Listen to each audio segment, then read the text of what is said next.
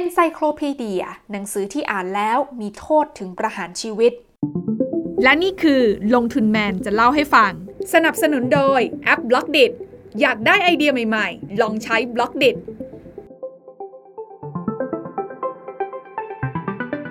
แต่ก่อนนี้นะคะหลายคนนั้นคงจะคุ้นหูกับคำว่า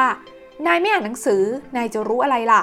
คำพูดนี้เป็นของศาสตราจารย์ศิลป์พีระศรีซึ่งเป็นที่จดจำของใครหลาย ๆ คนนะคะ แต่ถ้าเราย้อนกลับไปในประเทศฝรั่งเศส ในปี 1749 การอ่านหนังสือบางเล่ม กลับกลายเป็นสิ่งต้องห้าม สมัยนั้นนะคะมีหนังสือเล่มหนึ่งค่ะ ชื่อว่า Encyclopedia ถ้าในภาษาอังกฤษเนี่ยเขาจะมีชื่อเต็มๆว่า Recent Dictionary of Science, Art and Craft ซึ่งได้ถูกตีพิมพ์ให้คนทั่วไปนั้นมีโอกาสเข้าถึง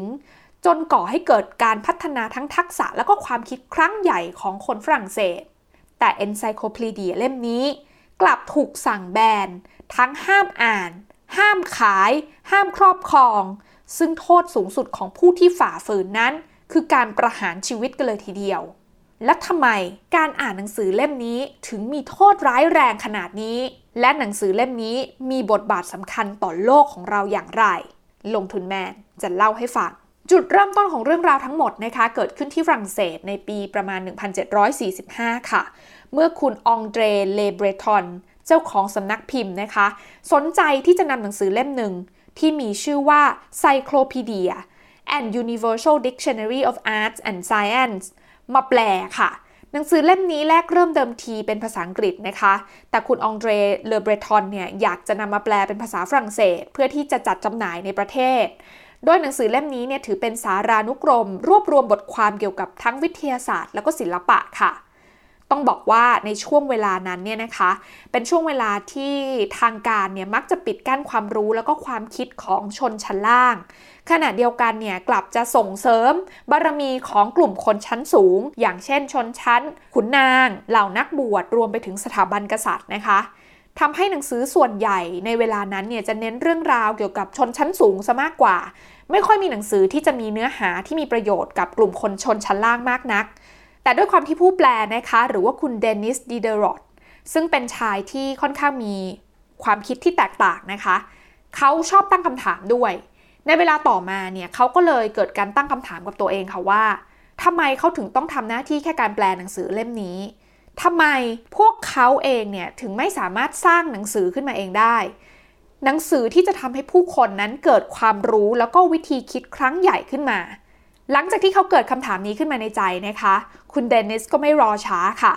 เขาก็ได้เริ่มไปเกลี้ยกล่อมนะคะ เพื่อนเขาคนหนึ่งซึ่งเป็นนักคณิตศาสตร์ที่มาช่วยแปลหนังสือเล่มนี้เนี่ยให้เห็นด้วยกับโปรเจกต์ใหม่ของเขา และในที่สุดโปรเจกต์ระดับมหาการ ในเรื่องของการทำหนังสือตามที่เขาตั้งใจเนี่ยก็ได้กำเนิดขึ้นโปรเจกต์นี้นะคะต้องบอกว่าไม่ใช่หนังสือธรรมดาค่ะ แต่เป็นการสร้างสารานุกรมที่รวบรวมข้อมูลหลาย ๆ ศาสตร์เอาไว้ด้วยกัน ทั้งศาสตร์ด้านศิลปะ วิทยาศาสตร์ งานฝีมือ ที่มีประโยชน์กับทั้งผู้คน รวมไปถึงการแอบแฝงวิธีคิดหลาย ๆ อย่างที่มีเหตุมีผล แล้วก็การสนับสนุนให้ตั้งคำถามกับสิ่งต่าง ๆ อยู่เสมอ และแน่นอนนะคะว่าด้วยโปรเจกต์ขนาดมหึมาขนาดนี้เนี่ยทั้งคู่เนี่ยก็เลยคิดค่ะว่าการมีผู้เขียนแค่สองคน คงจะไม่สามารถเขียนได้ครบจบทุกเรื่อง เพราะว่าเนื้อหาต่างๆ มันเยอะเกินไป และแต่ละคนเนี่ยก็ต้องบอกว่าเขาไม่ได้เป็นผู้เชี่ยวชาญในทุกด้านขนาดนั้นนะคะ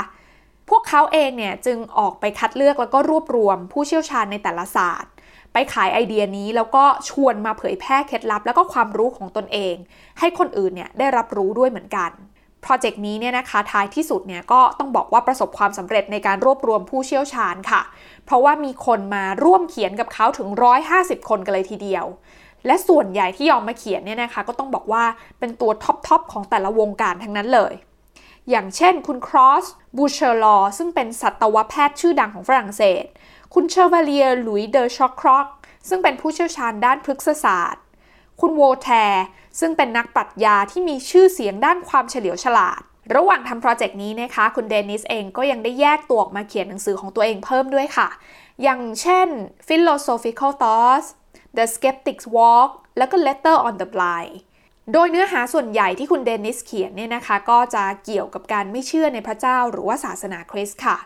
ก็เลยทำให้มีการวิพากษ์วิจารณ์อย่างหนักนะคะ แล้วก็ทำให้คุณเดนิสสุดท้ายเนี่ยถูกรัฐลงโทษให้จำคุกในที่สุด แต่ในเวลาต่อมาค่ะ เขาก็ถูกปล่อยตัวนะคะ โดยเขาก็สัญญาว่าจะไม่กลับมาเขียนเรื่องแนวๆนี้อีก แต่สัญญาก็ไม่ได้เป็นไปตามสัญญาค่ะ เพราะแทนที่เขาจะหยุดเขียน เขากลับไม่ได้เพียงแค่หันมาเขียนหนังสือเช่นเดิม แต่กลับสร้างหนังสือที่กำลังจะสร้างผลกระทบครั้งใหญ่ให้กับโลกใบนี้ค่ะ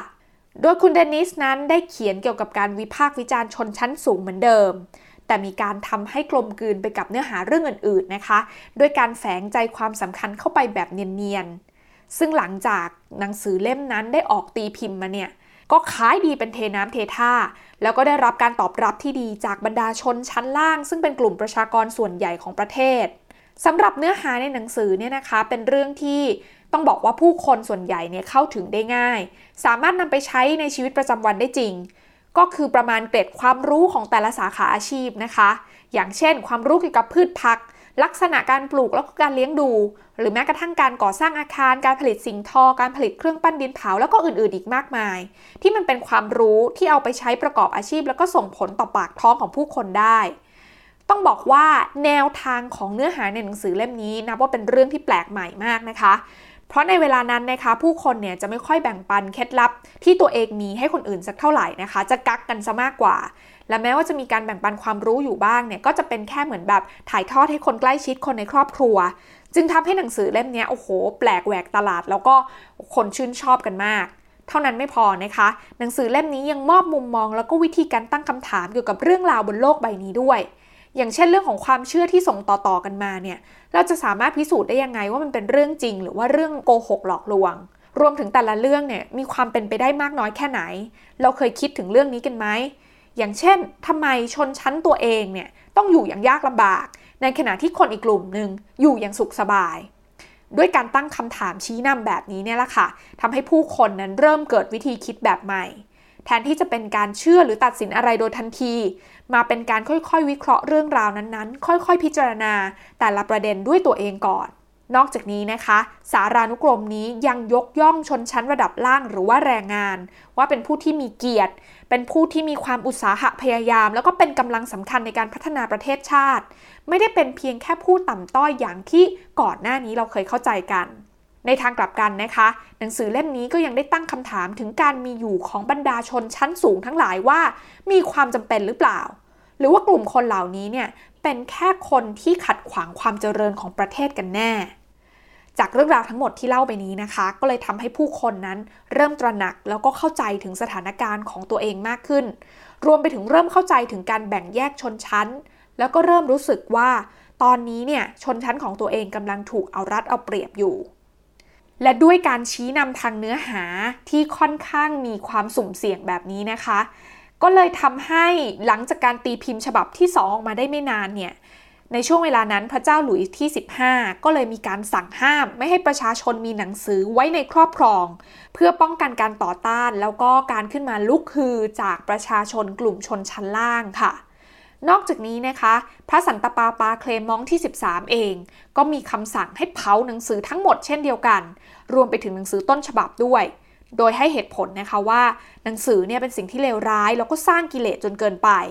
แต่ก็ต้องบอกว่าโชคเนี่ยก็ยังเข้าข้างคุณเดนิสเดียเดรอสอยู่บ้างนะคะ เมื่อหัวหน้าผู้ตรวจที่รับผิดชอบบุคคลบ้านเนี่ยดันอยู่ข้างเดียวกับเขา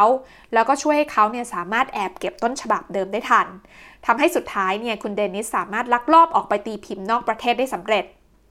อย่างไรก็ตามนะคะ แน่นอนว่าโปรเจกต์สารานุกรมของคุณเดนิสเนี่ย ก็โดนแบนในที่สุดในฝรั่งเศส ชีวิตของคุณเดนิสเองก็เริ่มแย่ลงตามลำดับ เพื่อนพ้องก็ถอยห่างออกจากเขาตัวเขาเองเนี่ยก็ถูกเจ้าหน้าที่ภาครัฐคุกคามนะคะ การงานอาชีพของเขาก็ทำได้ยากขึ้นในฝรั่งเศส ด้วยความที่คุณเดนิสนั้น โดยบุคลิกแล้วเป็นคนที่มุ่งมั่น แล้วก็ไม่ยอมแพ้ค่ะเขาก็เลยตั้งหน้าตั้งตาเขียนบทความออกมาอยู่เรื่อยๆ รวมกันแล้วเนี่ยเขามีการเขียนบทความมากถึง 7,000 บทความกันเลยทีเดียว แต่ท้ายที่สุดนะคะเขาก็ต้องเจอกับความผิดหวัง เมื่อบทความเหล่านั้นเนี่ยถูกเซ็นเซอร์เนื้อหาหลังจากการตีพิมพ์นะคะ เพราะสำนักพิมพ์เองเนี่ยก็ไม่กล้าที่จะพิมพ์ให้เขาหมด ก็กลัวอำนาจของรัฐเช่นเดียวกันบั้นปลายชีวิตของคุณเดนิสเนี่ยจึงคิดว่าโปรเจกต์ที่สร้างมาโดยตลอดเนี่ยก็น่าจะล้มเหลวแล้วแหละ ความใฝ่ฝันที่อยากจะปลุกให้คนชนชั้นล่างได้มีความรู้ ได้มีความคิดได้มีการตั้งคำถามขึ้น มันอาจจะไม่เป็นจริงขึ้นมา ซึ่งจริงๆแล้วก็ต้องบอกว่าเขาคิดผิดนะคะเเพราะแม้ว่าหลังจากโปรเจกต์นี้จะถูกแบนไป แต่ต้องบอกว่า Encyclopedia เนี่ยได้ทำหน้าที่ของตัวเองเป็นที่เรียบร้อยแล้ว เพราะสิ่งที่เกิดขึ้นหลังจากนั้น คือคนฝรั่งเศส เริ่มที่จะรู้จักใช้ความคิดอย่างมีเหตุมีผล นอกจากนี้จากการที่หนังสือเล่มนี้ถูกแบน ก็เป็นตัวเร่งให้ผู้คนยิ่งเกิดความสงสัย แล้วก็อยากรู้กันมากขึ้นค่ะ จนผลักดันให้ชาวฝรั่งเศสในเวลานั้น หันมาศึกษาแล้วก็หาความรู้เพิ่มเติม และจากเรื่องราวทั้งหมดนี้เองก็ถือเป็นส่วนสำคัญที่นำไปสู่การปฏิวัติครั้งใหญ่ในฝรั่งเศส เพื่อเปลี่ยนแปลงระบอบการปกครองในเวลาต่อมานั่นเองค่ะ กดติดตามลงทุนแมนพอดแคสต์ได้ทุกช่องทาง ทั้ง Spotify, SoundCloud, Apple Podcast, Podbean และ b l o g d i t